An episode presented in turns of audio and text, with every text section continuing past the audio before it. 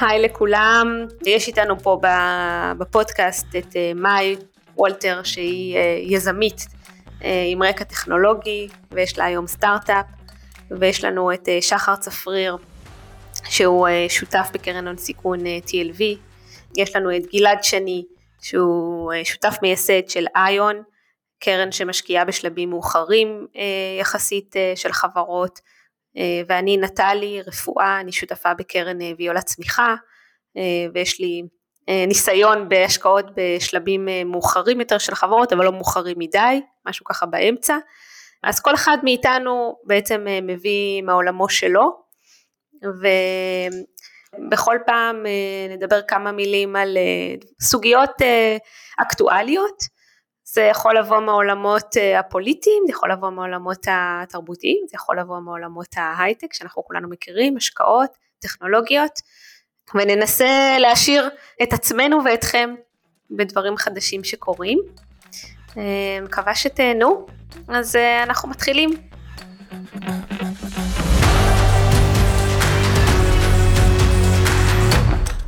אתם על סמולטק, פודקאסט על טק, כלכלה וישראל. הנושא הראשון, לצערנו יש לומר, אה, הוא איזשהו אה, עדכון אה, שקרה לקרדיט רייטינג של ישראל על ידי מודי'ס והתגלה לעולם ולנו, אני חושבת בשישי בערב, יום שישי האחרון בערב. לאלה מאיתנו שנשארים מחוברים. כן, בדיוק. וזו פעם ראשונה שמודי'ס אה, הורידו את אה, דירוג האשראי של ישראל, יש על זה הרבה שיחות, אנחנו לא נחזור יותר מדי על השיחות שנמצאות ב, על מסכי הטלוויזיה וברדיו, אה, זה פחות מעניין, יש הרבה מאוד פרשנויות, אבל כן ננסה להבין האם זה הולך להשפיע עלינו, על עולם ההשקעות ההייטק המקומי, כתוצאה מזה. אז אה, גלעד, אה, מה אתה אומר? אתה חושב שזה יפריע לחברות אה, ישראליות סטארט-אפים לגייס כסף, או שזה יעבור לידינו? אני לא הייתי מגדיר את זה כמשהו שעכשיו אני חושב הולך לייצר פה רעידת אדמה גדולה, אבל אני גם לא חושב שזה עובר לידינו, אז אני מצטער לקחת את המידל רוד. אני חושב שנתנו לנו כרטיס צהוב. הכרטיס הזה היה כבר הרבה זמן באוויר. אה, אפשר להגיד שזה באמת פעם ראשונה שירד הדירוג, אבל צריך לזכור שאנחנו לאורך הרבה מאוד שנים, בעצם הדירוג לישראל התחיל בסוף שנות התשעים, אה, ואנחנו באופן די רציף רק עלינו, אה, אז אולי התחלנו ממקום שאי אפשר היה לרדת ממנו, ועכשיו אנחנו נמצאים במקום קצת אחר.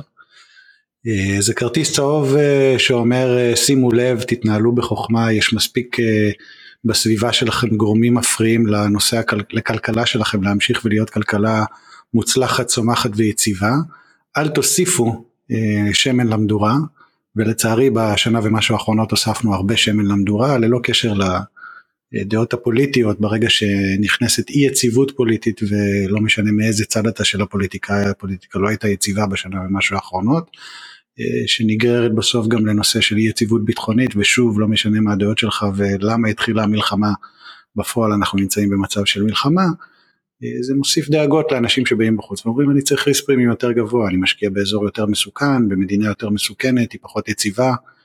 וזה מעלה את העלות של הכסף שלנו across the board ובסוף הדבר אולי היותר חמור מהורדת הדירוג זה השארת האופק השלילי, בעצם נתנו לנו כרטיס צהוב עם, עם אזהרה לכרטיס אדום, אמרו לנו ששימו לב לא רק שאנחנו מורידים את הדירוג ואומרים שמעכשיו הכסף בישראל יותר יקר, אנחנו גם אומרים לכם שיש סיכוי שהוא ימשיך ולרדת כי הטרנד כרגע נראה לנו שלילי וכמו שאנחנו מסתכלים על חברות כמשקיעים אנחנו רוצים לראות את הטרנד לפעמים הרבה יותר מאת הנקודה בזמן שהם נמצאים.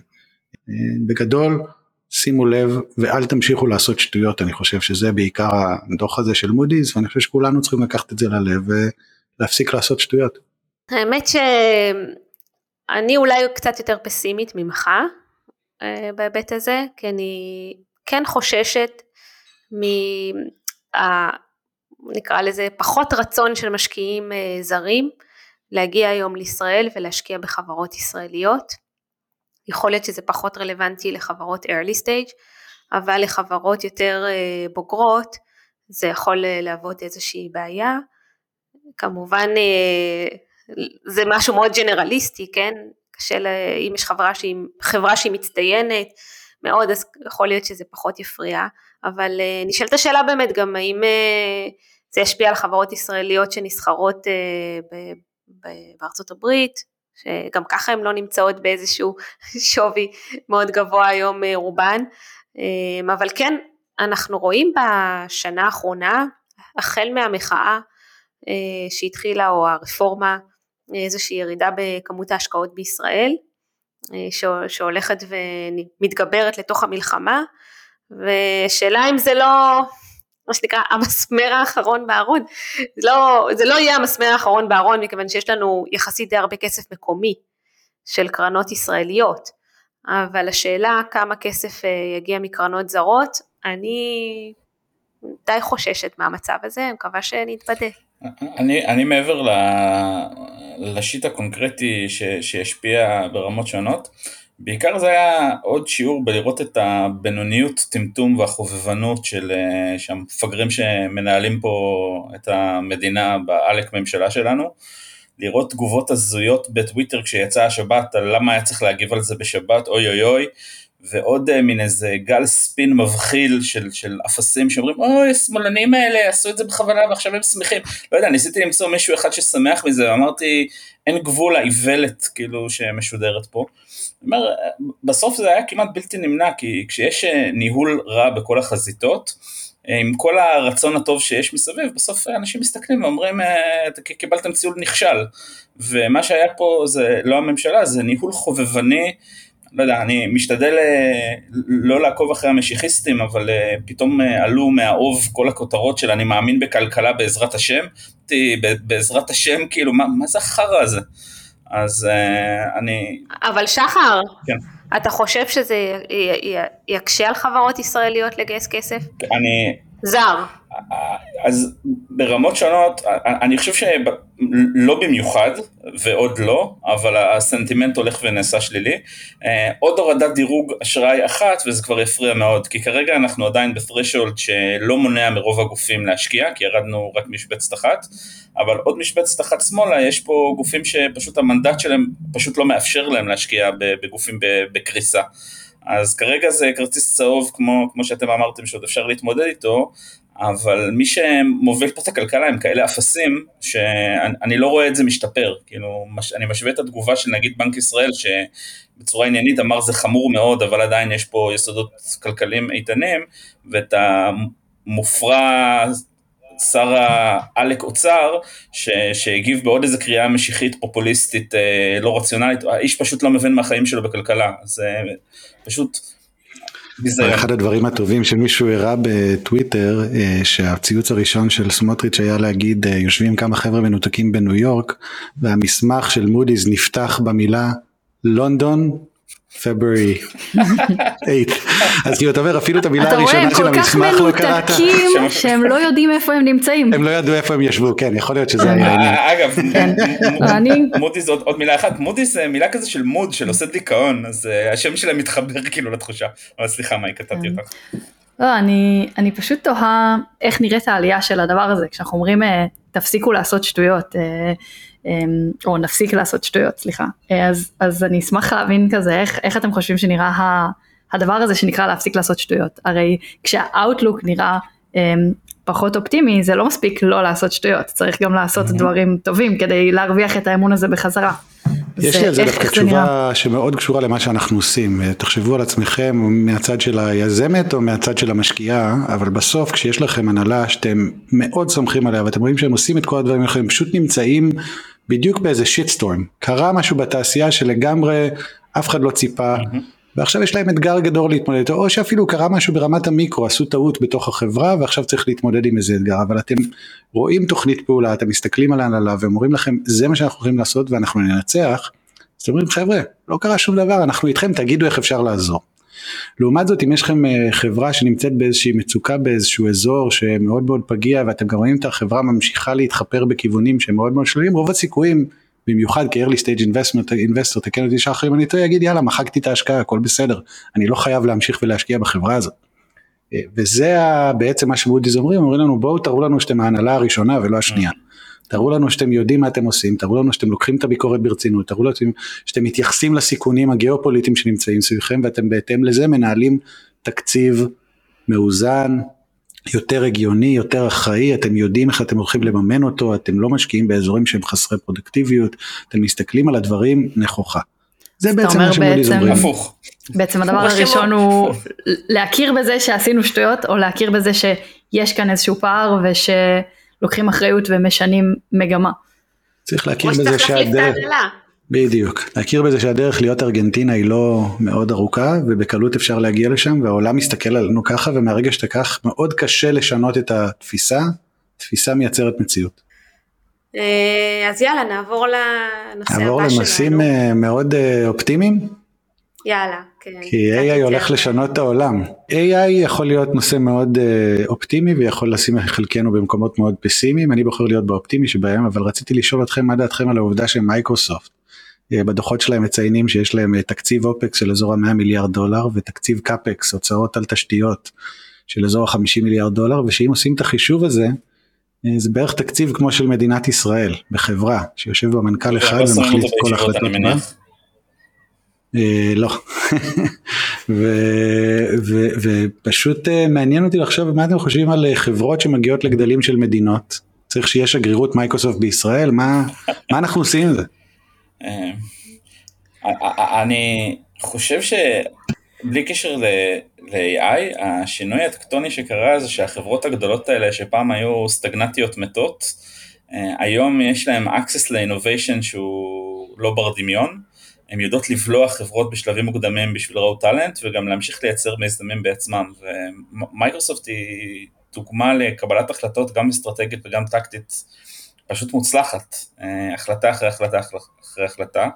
בסוגריים יש להם עכשיו גם מדיניות של אה, להשקיע בחברות באמצעות אה, קרדיטים שהם נותנים, שזה בכלל משנה את כללי המשחק, כי בעצם הם קונים לעצמם עוד revenue דרך OpenAI למשל שרצים על השרתים שלהם, יש פה כל מיני שאלות חשבוניות מעניינות, אבל ראיתי חישוב שכמה חברות ענק האלה השקיעו יותר מרוב קרנות הון הסיכון ביחד בקרדיטים שהם מכרו. אה, אני תופס במייקרוסופט ב- בענק, אני חושב שסטאיה הוא, הוא מדהים. אגב, בסוגריים, רק כדי לתת סדר גודל, אז צוקרברג הודיע שהם קונים עכשיו אה, CPU מ-NVIDIA במעל עשרה מיליארד דולר, שזה עוד פסיק מהקפסיטי שיש למייקרוסופט, והיום יש על מה להוציא את הכסף הזה. כלומר, התשתית מחשוב שנדרשת בשביל לאמן אה, מודלים באמת מצריכה את הכספים המטורפים האלה, והיא מייצרת פערים שבהם הגדולים נהיו גדולים יותר. וזה משנה את כל, ה, את כל הדינמיקה ברמות ש-hard to process yet. השאלה הגדולה היא, מה זה הולך לעשות לעולם הסטארט-אפים, אה, שרוצים אה, לעשות איזשהו שינוי אה, משמעותי גם הם בעולם ה-AI, האם יש למישהו בכלל סיכוי כנגד חברה כמו מייקרוסופט עם השקעה עצומה כזאת? אה, אני, אני יכולה להגיד לכם שבתור משקיעה הסתכלתי על כמה חברות, אה, אה, למשל בעולמות האבטאר, אה, וזה מאוד מלחיץ, כי אתה לא יודע מה הולך לקרות מחר מבחינת כמות ההשקעה שתהיה בחברות או בתחומים האלה, ואז לאן חברה יכולה להתקדם בעולמות האלה, או בכלל בעולמות AI. לא יודעת, מה, יש לך איזה, את, את מגיעה מעולם הסטארט-אפים, אז אה, מה היית עושה היום אם הייתה לך אה, חברה ספציפית אה, בעולמות האלה? אני חושבת שיש כאן שאלה מאוד גדולה לגבי מה המקום של AI בתוך החברה הזאת. כלומר, האם המטרה היא להיות הבסיס, להיות האפליקציה, בסופו של דבר בעולם של ה-AI יש לנו סוג של שלוש שכבות, את ה-infrastructure plays, את ה-foundational models, שבעצם מנסים אה, להיות הבסיס ש, שאותו מתשאלים, ומעליו את האפליקציות השונות, שחלקן עם proprietary data וחלקן לא.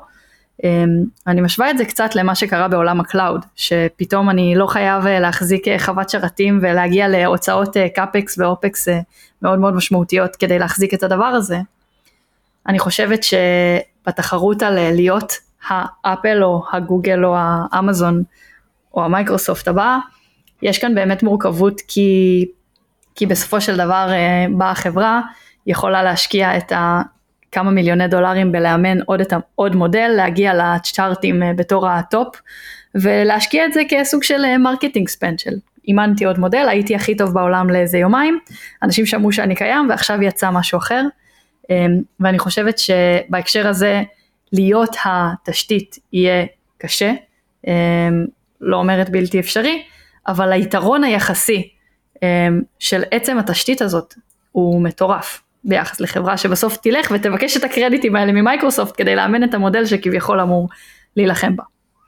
ביחד עם זה, זה לא רק המודל, יש פה גם א' את ה-infrastructure place במובן של אם עד היום היו מעט מאוד אנשים שעשו את התארים של הדאטה סייאנס ויצרו את ההאבים הספציפיים האלה, אני חושבת שכמות המהנדסים והחברות שבהן engineers הולכים להגיע לנגיעה במודלים האלה היא עצומה והדבר הזה מייצר גם secondary effects שהם מעניינים, כלומר לא יודעת אם הייתי מתחרה עם, אה, עם אמזון או עם אג'ור ביכולת להריץ את המודלים האלה, אבל בכל התשתית מסביב, בכלי observability, ב security, בתשתיות של המפתחים אה, וביכולת באמת להשתמש בכלי הזה מסביב, קצת כמו מה שקרה בעולם ה cloud, אני חושבת שיהיה הרבה הרבה דברים שיקרו כן ב infrastructure, פשוט לא ברמה הבסיסית של um, מתן השירות. Uh, בדיוק באותה מידה כמו שלא הייתי משקיעה בחברה שתנסה לייצר את ה-AWS הבא, uh, בלי המימון המתאים. ומהצד השני, אם אני באה ואומרת, הולך להיות 1000x surge בשימוש בדבר הזה, מה אני יכולה לעשות כדי להוריד את הסקיל הנדרש, כדי לאפשר עוד כלים מסביב לזה, כדי לתת את האמפאורמנט האלה לבונים, שיעבדו וישתמשו בדבר הזה, כי, כי אם הולכת להיות שם עלייה, הולכים להיות לה כל מיני ריפלס מסביב שאני כן חושבת שהם מעניינים, וגם התעשייה הישראלית אה, גם בעבר הצליחה למצוא את הפינות האלה שהם ה-secondary effects of the revolution, אה, והם יהיו עצומים פשוט כי השווקים האלה עצומים. יש לי עוד אולי מחשבה אחת, המלצה ותחזית אחת. אז המחשבה היא, שאמרתי בהתחלה שגרירות, אמרתי את זה חצי בצחוק, לא באמת לגמרי בצחוק. אני חושב שבאמת כל אה, מדינה, נגיד אם היה לנו משרד חוץ שמתפקד כמו משרד חוץ, היינו צריכים לחשוב על לייצר סוג של תפקיד שהוא שגריר מדינת ישראל במייקרוסופט, באמזון, בגוגל. אה, אני באמת מאמין בזה, אני חושב שצריך שיהיה לנו קשר עם החברות האלה, הן גדולות מדי, והן יותר חשובות לנו כמדינה מאיזושהי מדינה אה, קיקיונית באיזה מקום, בדיוק, למשל. אה, למרות שאיי טוגו מצביעים בעדנו באו"ם. אה, אני באמת חושב שזה יותר חשוב וזה תפקיד יותר חשוב לעבוד איתם כמדינה, למזלנו בגלל תעשיית ההייטק שלנו יש לנו שגרירויות לכל החברות האלה פה בישראל, דה פקטו אה, יש להם לכולם מרכזי פיתוח פה ומרכזי M&A פה ויש להם שגרירויות בארץ, בגלל שבנינו את תעשיית הטכנולוגיה פה ועברנו מלמכור תפוזים למזלנו כי היה לנו ראש ממשלה שדחף אותנו לשם, מלעבור מתפוזים לטכנולוגיה. אמרתי את זה בצחוק, רגע למען הסר ספק, אבל ברצינות אני חושב שחשוב שיהיה את זה וגם כחברה, אם, אם לכם יש חברה שחושבת על ארה"ב כשוק ומן הסתם רוצים לעבוד בכל התחומים שם ולפתח את כל התחומים שם, הם צריכים לחשוב עליה כפריצה למדינה חדשה, צריך לחשוב גם על החברות הגדולות האלה כסוג של מדינות שאם אנחנו רוצים או לא רוצים אנחנו נצטרך לעבוד איתן. הן אפילו מדינות יותר חשובות מחלק משווקי היעד שלנו כחברות. אז זה רגע המחשבה הראשונה וההמלצה הראשונה. אפשר לקבל שם ויזה. והדבר השני הוא לגמרי אני חושב שבקרוב היא תצטרך. ויזה טרילוקיישן. הדבר השני היה ספר בשנות ה-80 שנקרא Built to Last. Uh, הוא היה על חברות uh, IBM, GE, כל מיני חברות שאמרו אין, those companies were built to last וכולנו יודעים איך כל החברות האלה סיימו וזה היה כי אחרי המהפכה התעשייתית זה היה נראה נורא הגיוני שהחברות הענק האלה שהצליחו נורא הן כבר too, too big to fail ובסוף גם הם אה, מצאו את דרכם למוזיאון הפרה-היסטורי של הדינוזאורים ובאו חברות אחרות. אני חושב שגם החברות שהיום שאנחנו רואים כ built to last ובלתי ניתן אה, אה, למחוק אותם, אה, הם בסוף, אה, אנחנו נראה להם challengers ובסוף הם יעברו את כל cycle של כל... אה, של כל חברה שראינו בעבר, אולי זה ייקח יותר זמן, אולי הן יהיו יותר מוצלחות, אולי לאורך זמן הם יצברו יותר ערך, אבל אבל אני מסרב להאמין בזה שהקדמה לא תצליח uh, להפריע להם. כן, אבל אולי באיזשהו מקום זה פחות משנה מי החברות האלה, אבל הן יהיו קיימות מעצם המקום שטכנולוגיה תופסת בחיים שלנו היום. אה, ביחס ל... אתה יודע, בסוף אה, הבסיס והתשתית שמדינה מספקת, טעמו צרכים מסוימים של האנושות בתקופות מסוימות של העולם. אז אולי זאת לא תהיה מייקרוסופט אלא חברה אחרת, למרות שאני עדיין מאמינה בהם. אבל הטכנולוגיה היא פשוט חתיכה מהתשתיות שאנחנו כאנושות צורכים היום. טוב, אז uh, מאי, כן, זה היה מעניין. ו-yet yet to be seen, אני חושבת שעוד לא, לא נאמרה המילה האחרונה, ודיברנו על זה כן. בפודקאסט הקודם קצת על אה, מה אפל יעשו, ופייסבוק הולך להיות uh, מעניין. Uh, ו- ומאי, רצית להגיד איזה משהו על uh, סם אלטמן? כן, אמ, אז מדברים המון על AI, אמ, ובאמת אה, כמו שדיברנו לפני כמה דקות, יש אה, מגבלת פיזיקה מסוימת, לפחות כיום, אה, בעולם הזה, וזה שהמפלצת החמודה הזאת שנקראת LLM או large language model או כל מודל שכזה, דורשת המון המון המון כוח עיבוד. וכמו שזה נותן את היתרון למייקרוסופט ולשאר החברות האלה, בסוף יש חתיכה אחת בתשתית שנקראת GPU, ה-Graphic Processing Unit, והדבר הזה הופך להיות הדבר המאוד מאוד נדיר ומאוד מאוד קריטי, שבלעדיו אי אפשר להפעיל, יש שיגידו נפט של AI. ובאמת בשבועות האחרונים קורים כמה דברים מאוד מעניינים בעולם הזה, פתאום קופצת איזה כתבה שסם אלטמן מטייל בטיוואן, ופתאום הוא בקוריאה, פתאום הוא בדובאי, ובעצם הפרסומים, עוד אין שום דבר מאוד רשמי בנושא, אבל הפרסומים הוא שסם אלטמן בעצם מנסה לגייס ולהתחיל איזשהו פרויקט של בניית מפעלים חדשים שיוכלו בעצם לאתגר את NVIDIA. כי באיזשהו מקום יש פה פלטפורם פליי מאוד מעניין שבו כולם אומרים אני מאיץ, אני מאיץ, אני מאיץ, ומטה קונים עוד, ו-open AI קונים עוד, ו- וכולם קונים מאותו שחקן חמוד שקוראים לו NVIDIA, ו- ובאים ואומרים האומנם, אבל יש שם גם משהו מעניין שחשבתי שיהיה נחמד לשמוע גם את דעתכם עליו, וזה שבסופו של דבר הגיוס שמדברים עליו שם הוא בין חמישה לשבעה טריליון דולר, רק כדי לסבר את האוזן, היום השוק הרלוונטי מדבר על אזור ה-527 מיליארד, עם צפייה להגיע לטריליון ב-2030. רגע, השקעה של כמה? דיוס רוצה לגייס 7 טריליון. 7 טריליון דולר. חמישה טריליון? דולר אני, כדי... אני, את משקיעה, לא, את אני אני, אני- רק אני- מעל, מעל לזה, זה אני לא... אדייק את זה רגע, מה שהדיווח המדויק שאני קראתי לפחות היה שהוא אומר שהייצור הכולל, בשביל להגיע לפול קפסיטי, ייצור כולל של מה שהוא רוצה לייצר, יהיה חמישה שבעה טריליון, זה כולל עלויות תוכנה, חומרה, power, infrastructure, כל הדברים הנלווים שצריך בשביל לבנות את המגה מפעל הזה, לא יודע מה הוא יקרא לזה, אה, אבל זה, אני לא, לא חושב שהוא מנסה לגייס חמישה טריליון דולר, אבל אני חושב שהעלות הכוללת תהיה.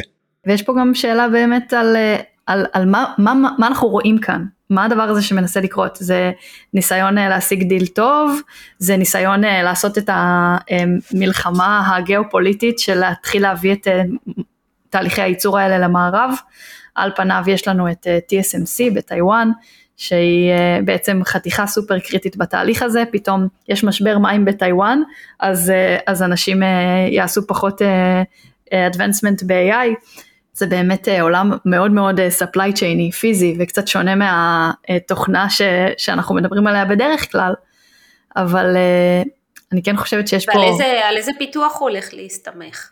הרי אה, זה לא שאינווידיה נמצאת פה בשוק לא מעט זמן, אז הוא כן, פשוט בוא- בוא- בוא נגיד את האמת, כן? אה, חברה. אחת מהסיבות שהיה את הבלגן הגדול סביב OpenAI, ולפחות מהשמועות שיצאו משם הייתה שבעצם סם אלטמן התחיל לבנות את חברת הצ'יפים הזאת על סמך ה-learnings שקרו סביב ה-OpenAI, על סמך הלימוד אה, כתוצאה מהשימוש שלהם ב-GPUים, ועשה את זה בעצם מחוץ לחברה אה, בשביל לבנות חברה נפרדת של חברת תשתיות. וזה היה אחד ה... שבה כן יהיו לו מניות. בדיוק, זה היה אחד, ה, אחד הוויכוחים שנה, שגרמו ל, לכל הסיפור הזה להתפוצץ, בסוף כולנו מכירים את הסוף, הוא המשיך להיות ב-OpenAI והמשיך לבנות גם את החברה. אבל אני מניח שיש שם הרבה לימוד כתוצאה מהדבר הזה, ושוב נשאלת השאלה, אולי זה קצת מתקשר אפילו לנושא הקודם, אם אתה מאמין שאתה יושב בסוף גם על נתח מאוד גבוה של uh, האפשרות למנטז ולבנות תוכנה מעל הדבר הזה, שזה אולי OpenAI וה-Monetization Engine של OpenAI, ואתה גם שולט בעצם, אתה vertically integrate your entire stack, אתה בעצם uh, לוקח לא רק את, uh, את השכבה, אם נקביל את זה לעולם הקודם של גוגל, זה בעצם גוגל שבנתה את גוגל ואת סיסקו באותו זמן. הוא אומר למה אני בעצם צריך להשאיר את כל התעשיית התשתית להרבה חברות אחרות שיבנו פה סיסקו ונטאפ וכל מיני חברות אחרות בזמן שאני בעצם רוכב על התשתית שלהם וגורם לתשתית שלהם להמשיך לצמוח. בוא נעשה vertical integration, נבנה גם את התשתית וגם את התוכנה וגם את ה monetization engine שיושב מעל ונשתלט בעצם על העולם. שזה מעניין, כי חזר חזרה לשאלה. כמה עוגה של אג'ור, כי במקום אה, להריץ את ה compute אצלם הוא רוצה, ולקנות data centers הוא רוצה להיות vertically integrated ושהוא יהיה ה hoster גם. אה, שיריץ את הברזלים האלה. אני, אני חושב שמה שקורה זה שמאמינים לו. כלומר, אה, כל בן אדם אחר, כולל סם אלטמן לפני שנתיים, אה, שהיה אומר אני רוצה לגייס איקס טריליוני דולרים ולהתחרות באנווידיה, אף אחד לא עונה לו. אבל היום בגלל ההצלחה של התוכנה, אז הוא קיבל את ה clout שכנראה יאפשר לו לגייס סכומי כסף אינסופיים, ולהקים אה, חברה שתתחרה באנווידיה, ש, שזה mm-hmm. התוכנית שלו, he wants to own the full stack.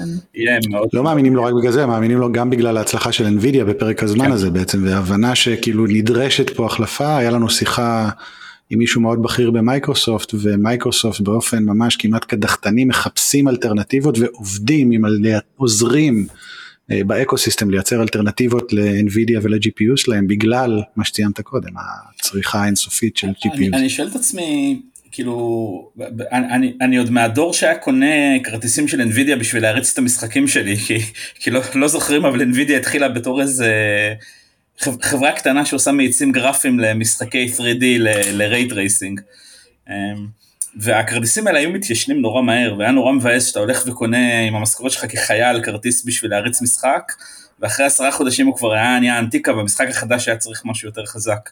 ואני מנסה לדמיין את כל ה-Age 100 וה-Age 1000 של NVIDIA וכל החתיכות חומרה האלה שבאמת עולות המון כסף, מה יקרה בכל uh, computational breakthrough כשהחומרות האלה יתיישנו, פתאום יש לך חתיכת אסט כאילו שקנית בהמון כסף ומישהו אחר מממן, לא יודע, אני מסתכל בהשתאות מהצד על, ה- על הפלאים המטורפים האלה, זה 100 ליגות מעל הסטרטוספירה שלי. לא, לי זה באמת נשמע ממש אה, יומרני, ולהקים עכשיו מאפס, ויש שחקנים אחרים, אה, יותר קל לו לקנות איזה מפעל אה, ולעבוד עליו, אבל טוב, זה באמת היה מעניין לראות את זה קורה. חזרה לדיון הקודם שוב, הוא הולך לדבר, עם מי הוא הולך לדבר על זה? עם הקרן הממשלתית של איחוד האמירויות. Mm-hmm. אני בטוח שיהיה פה עניינים של ממשלת ארצות הברית, כחלק משותפות, מיסים, mm-hmm. קרדיטים, כל מיני דברים אחרים. כי שוב, מבינים שהדברים איפה, הגדולים... איפה הוא הולך להקים את המפעל הזה, הוא אמר? בטח לא בסין, וכנראה גם לא בטיוואן. אה, וזה חוזר חזרה לעניין שהדברים האלה הם נהיים נכסים שהם מבחינת הערך שלהם והאסטרטגיה שלהם הם, הם שווי ערך למדינות קטנות. היה אה, סיפור נורא מעניין שכשארצות הברית אה, הגדירה ש-CPUים מסוימים של NVIDIA הם לא חוקיים לייצוא לסין, NVIDIA מכרו בכמה מיליארדים באותו שבוע ומילאו כמה ספינות במלא CPUים, לשלוח אותם GPUים, לשלוח אותם מהר לסין לפני שהבן ייכנס ל... לתוקף ובינתיים עברו את זה מעצמם, זה מתחבר לדימוי שלך גלעד של מדינות, אבל המדינות החדשות האלה נלחמות אחת בשני עם אה, GPUים. היה גם סיפור קוואלקום ברודקום המפורסם, אה, שבעצם אה, העבירו את ה headquarters לארצות הברית ובסוף באיזה קטע רגולטורי זה לא התאפשר, אבל אני, אני קצת תוהה אם זה באמת עניין של כסף, כי על פניו גם TSMC פתחו באריזונה את המפעלים שלהם, בינתיים מדממים שם כסף והרבה מאוד הפתעות ו, וגם צריך אה, את האנשים, כלומר אה, אלה שגידלו את התפוזים אה, של גלעד ממקודם, בשביל להיות מסוגל להפעיל מפעל שמייצר צ'יפים זה עבודה מאוד מאוד מורכבת, זה דורש כוח אדם, זה דורש skill set, האם זה באמת עניין של כסף, האם אפילו אם הוא יקבל את האפל פלוס מייקרוסופט aggregated הזה, זה, האם בזה זה יכול להיגמר? כי כרגע מה שקורה זה שיש במזרח את התשתיות האלה בגדול אין משחק בלעדיהן, אה, ואני תוהה אם כסף זה מה שצריך שם, או דווקא את המדינות. אחלה שאלה. אז אה, אוקיי, אז בואו נדבר קצת ג'וס, נושא שדיברנו בפודקאסט הקודם, על הביטול של עסקת הרכישה של פיגבה על ידי אדובי ב-20 מיליארד דולר, ואנחנו ככה יותר דיברנו על המשקיעים ועל היזמים בחברה, אבל בעצם קצת שכחנו שגם זה משפיע מאוד על העובדים. ויצאו כתבות אה, בשבוע האחרון על אה, ממש אה, בעצם האכזבה הגדולה של העובדים, כשהם בעצם ציפו למיזוג הזה ועכשיו עומדים מול החברה ואומרים אוקיי, what next? וחלק גדול מהם, או חלק מהם, הם, הם דיברו על 4% אה, מהחברה, שזה משהו כמו 50 עובדים של החברה החליטו לעזוב. פיגמה הציע להם לעזוב, הם בטח נתנו להם איזושהי חבילה, אבל בעצם משווי, אגב שווים של 20 מיליארד דולר שדובר בעסקה, הם קבעו לעצמם חצי, עשו איזשהו reset לשווי כרגע, ולכן אה, חלק מהעובדים אה, הרגישו שזה לא הכיוון שהם רצו ללכת אליו והחליטו לפרוש. אה, מה שמעניין זה שהשבוע לדעתי זה גם התפרסם, או, או לפני כמה שבועות, על הביטול של הרכישה של איי רובוט על ידי אמזון. השואב שלי הפסיק לעבוד מאז. הוא בשביתה. הוא החליט שהמניות לא זה והוא לא, לא מוכן. הוא שואל איפה האקוויטי קום שלו. אתה יכול אה, להגיש, אה, להגיש לאמזון לקבל קרדיטים לעוד דקות של אה, שאיבה. מצוין. בלי מניות שליטה. לא. אבל תבינו, תקשיבו, זה עוד פעם רכישה של קרוב ל-1.5 מיליארד דולר. המנכ"ל התפטר. כתוצאה מביטול הרכישה ו-30 ומשהו אחוז מהחברה אה, אה, התפטרו או, או פוטרו, אז אה, באמת זה דברים שהם life changing events עבור אנשים, ואני חושבת שזה מטריד מאוד. בסוף צריך לזכור גם למה הרגולציה הזאת נועדה ולמה יש את החברים האלה שם ש...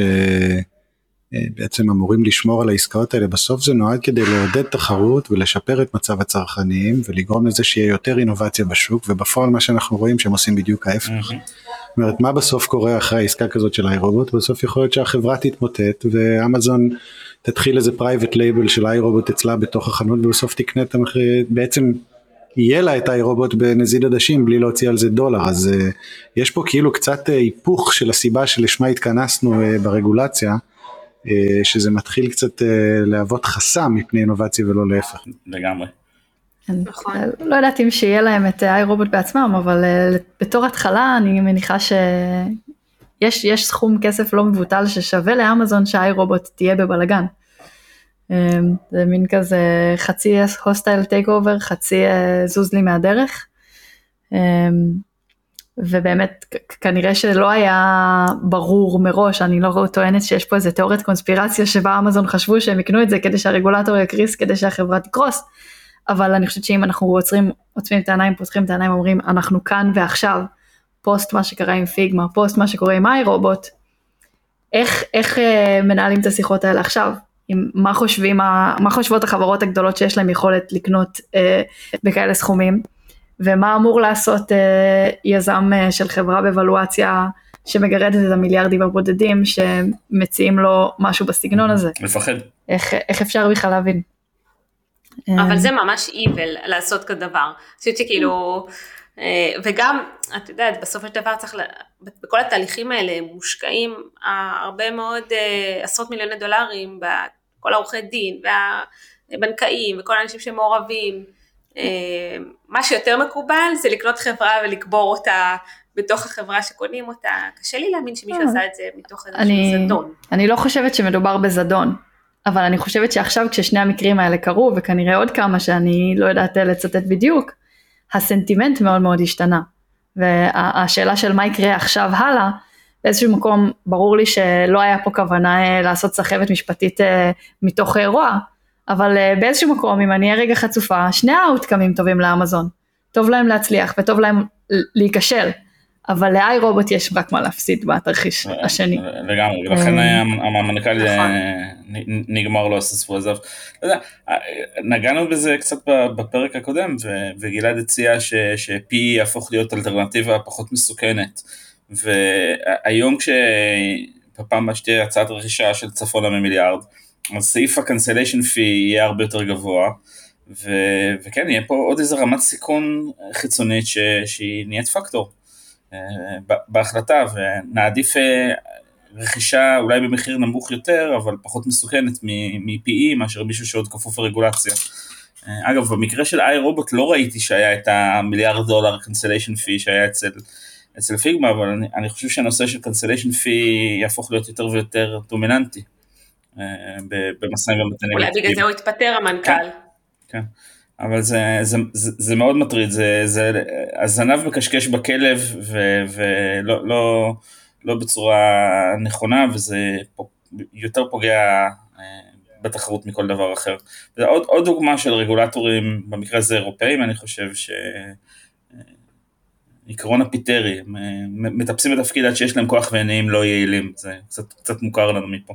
אבל אגב רגולציה, היה לי נושא אחר, אני מעביר אותנו אם לא אכפת לכם. אה, אילון מאסק, חזרה לפינה האהובה על שחר, אה, היה לו compensation package מאוד אה, נחמד שהיה אמור להיכנס בשווי של 55 מיליארד דולר, I'll just lay out the groundwork ואני אשמח לשמוע דעות. הוא בגדול כשהחברה הייתה שווה 60 מיליארד דולר, זו הייתה גם נקודה בזמן שהייתה most heaviest shorted stock in the index, זאת אומרת זו החברה שהימרו, וול סטריט הימר נגדה הכי הרבה מכל החברות בוול סטריט. היא הייתה שווה 60 מיליארד דולר, היא הייתה גם אה, צריכה עדיין לגייס כסף, הוא שם מהכסף של עצמו בחברה, גייס עוד כסף, היו שמועות שהחברה לא תצליח לגייס מספיק כסף והיא תלך bankrupt לפני שהיא תצליח לבנות אה, פס ייצור המוני למודל 3.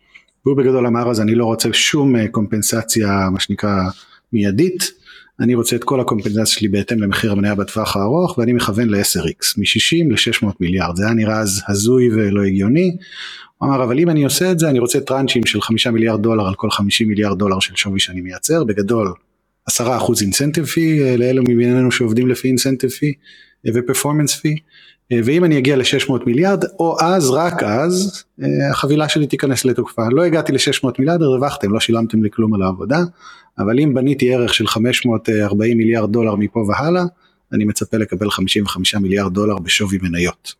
זו הייתה העסקה היא די גוחכה אה, בעיתונות בזמן שהיא יצאה וצחקו על אילון כהזוי וכרגיל אה, חולם אה, באספמיה ולפני כשנה בעל מניות של טסלה שהחזיק בתשע מניות שלמות של טסלה. איזה נקניק. אני מדגיש תשע מניות.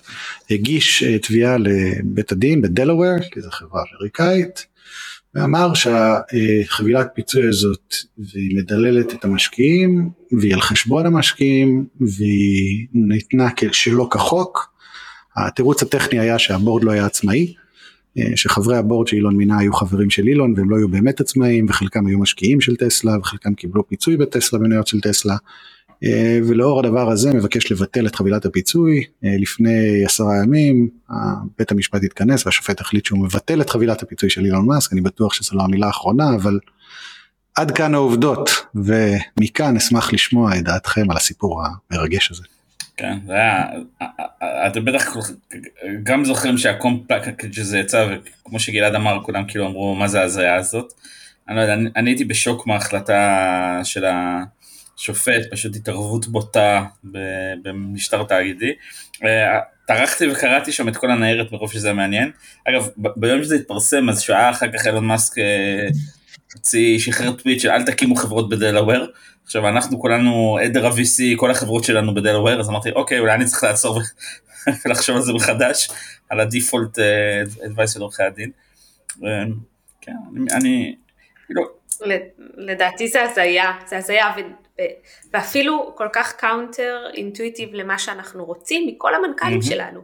הרי בסופו של דבר אה, אנחנו מכירים גם אה, מנכ"לים, מנכ"ליות שרוצים אה, את הבונוסים שלהם ואת הקופס פקט שלהם no matter what, לא משנה אם יש הצלחה או אין הצלחה. ופה עד שכבר יש מנכ"ל שמוכן לקחת איתו את הסיכון, אה, ובטח עוד בכזאת צורה אה, מופרזת שאף אחד לא מאמין שהוא יצליח להשיג אותה ומשיג אותה אז עוד אה, להגיד שמבטלים לו את זה לדעתי זה פשוט נזק. זה נזק והפוך ממה שכל בר דעת צריך לרצות. אני לא, אני לא מספיק מכירה את הקורט בדלוור ומעניין, אה, שחר, במה שקראת, הם, הם הסבירו מה היה האינסנטיב שלהם היה לבטל כמו שגלעד אמר, הטיעון העיקרי היה שהדירקטוריון היה תלוי ושהוא לא הציג אה, לבעלי המניות שאישרו את זה ברוב גדול אה, את העובדה שהוא תלוי, והוא לא בחן את האפשרות האם אילון מאסק היה, אילון, היה נשאר גם בלי הקומפקט הזה, כלומר האם ייתכן שהוא היה מסתפק גם בשני מיליארד ולא, ולא בחמישים. ואחר כך כאילו התחילו לצאת כל הכתבות על הסמים שהוא עשה עם חברי הבור תוך כדי שהם אישרו לו וכך הלאה. אגב, יצא גם תכתובות פנימיות שלו מתוך התביעה, והוא גם כותב שם שזה נראה הזוי מה שאני מבקש, אבל אם אני אעמוד בזה ואני אהפוך את החברה לאחת החברות הכי שוות בעולם זה נראה לי מוצדק, ואני רוצה להשתמש בכסף הזה בשביל החלליות שלי למרט, למר, מרש, מרש. Um, כן, אבל אני מתקשה להאמין שזה, שזה יחזיק מים, ואם כן אז באמת, אה, יאללה, צריך להחרים את דלוור על ההתערבות הבוטה הזו. קיצור, הם נתלו בדברים פרוצדורליים כן. טכניים, בגדול. כן. הבעיה בדברים הפרוצדורליים הטכניים זה שבעצם מוביל את כולנו להתנהל כחבורה של טכנוקרטים, כי זה נורא קל ללכת ולעשות את הריקוד הזה ולהגיד, טוב, אילון, בוא נעשה משא ומתן, כמה אתה רוצה, טוב אז תגיד שאתה רוצה 12 אנחנו נגיד לך לא לא אילון 12 זה יותר מדי אנחנו ניתן לך רק 8 אחוז נסיים את זה ב-10 אחוז ונייצר paper trail שאומר שעשינו משא ומתן עיקש עקוב מדם וסיימנו את זה בתוצאה המדהימה של 10 אחוז לאילון מכל רווח עתידי של החברה זה קודם כל כשבסוף המשפט הולך לעניינים טכנוקרטיים לחלוטין ולא מספק איזה משהו שבאמת אה, מסביר מה היה הבעיה יחד עם זאת אה, כשאנחנו נמצאים בעולם שאנחנו חיים בו אה, ובעצם הבן אדם הכי ישיר בעולם עושה עוד 55 מיליארד דולר, אתה מבין למה אה, ברמה הפופוליסטית השופטים, מערכת המשפט, הרגולטורים נמצאים במקום שאומרים רגע מה אנחנו עושים עם הדבר הזה. אה, ואני חושב שאחד מהדברים זה בכלל דיון אחר, בזמנו לפני אני כבר לא יודע כמה זמן זה 20 שנה שוורן באפט עשה את הבאפט pledge וכולם אמרו אה פילנטרופ מדהים אה, שכל הביליונרים בעולם יתרמו מכספם עד לפחות 50 אחוז למטרות פילנטרופיות. ואני אמרתי לדעתי הוא הבן אדם הכי רציונלי בעולם והוא בכלל לא עושה את זה מטוב ליבו הוא מבין שפשוט אנחנו נגיע למרי אנטואנט moment כשמישהו יצא החוצה ויגיד אה תאכלו עוגות אז כולם יעלו עליו כדאי שנתחיל לחשוב על איך עושים redistribution of assets בצורה כזאת שהיא אה, מספיק הגיונית מצד אחד אבל לא אה, קומוניסטית מצד שני כי היא תוביל אותנו 100 שנה, 200 שנה אחורה.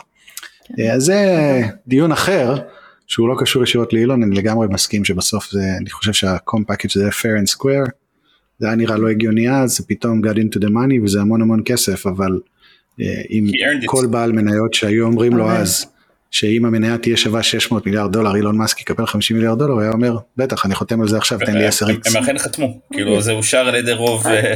רוב של המצביעים. 75 אחוז. זה כן. כל הקטע של הסיכון נכון זה לקחת סיכון ולהרוויח ממשהו אה, בהקשר הזה יש אה, גם את founders pledge שזה ארגון שעושה בערך את הדבר הזה סביב פילנטרופיה. לבעצם פאונדרים שמוציאים איזשהו pledge על כמה אחוז מהכסף בתרחיש liquidation הם יתרמו.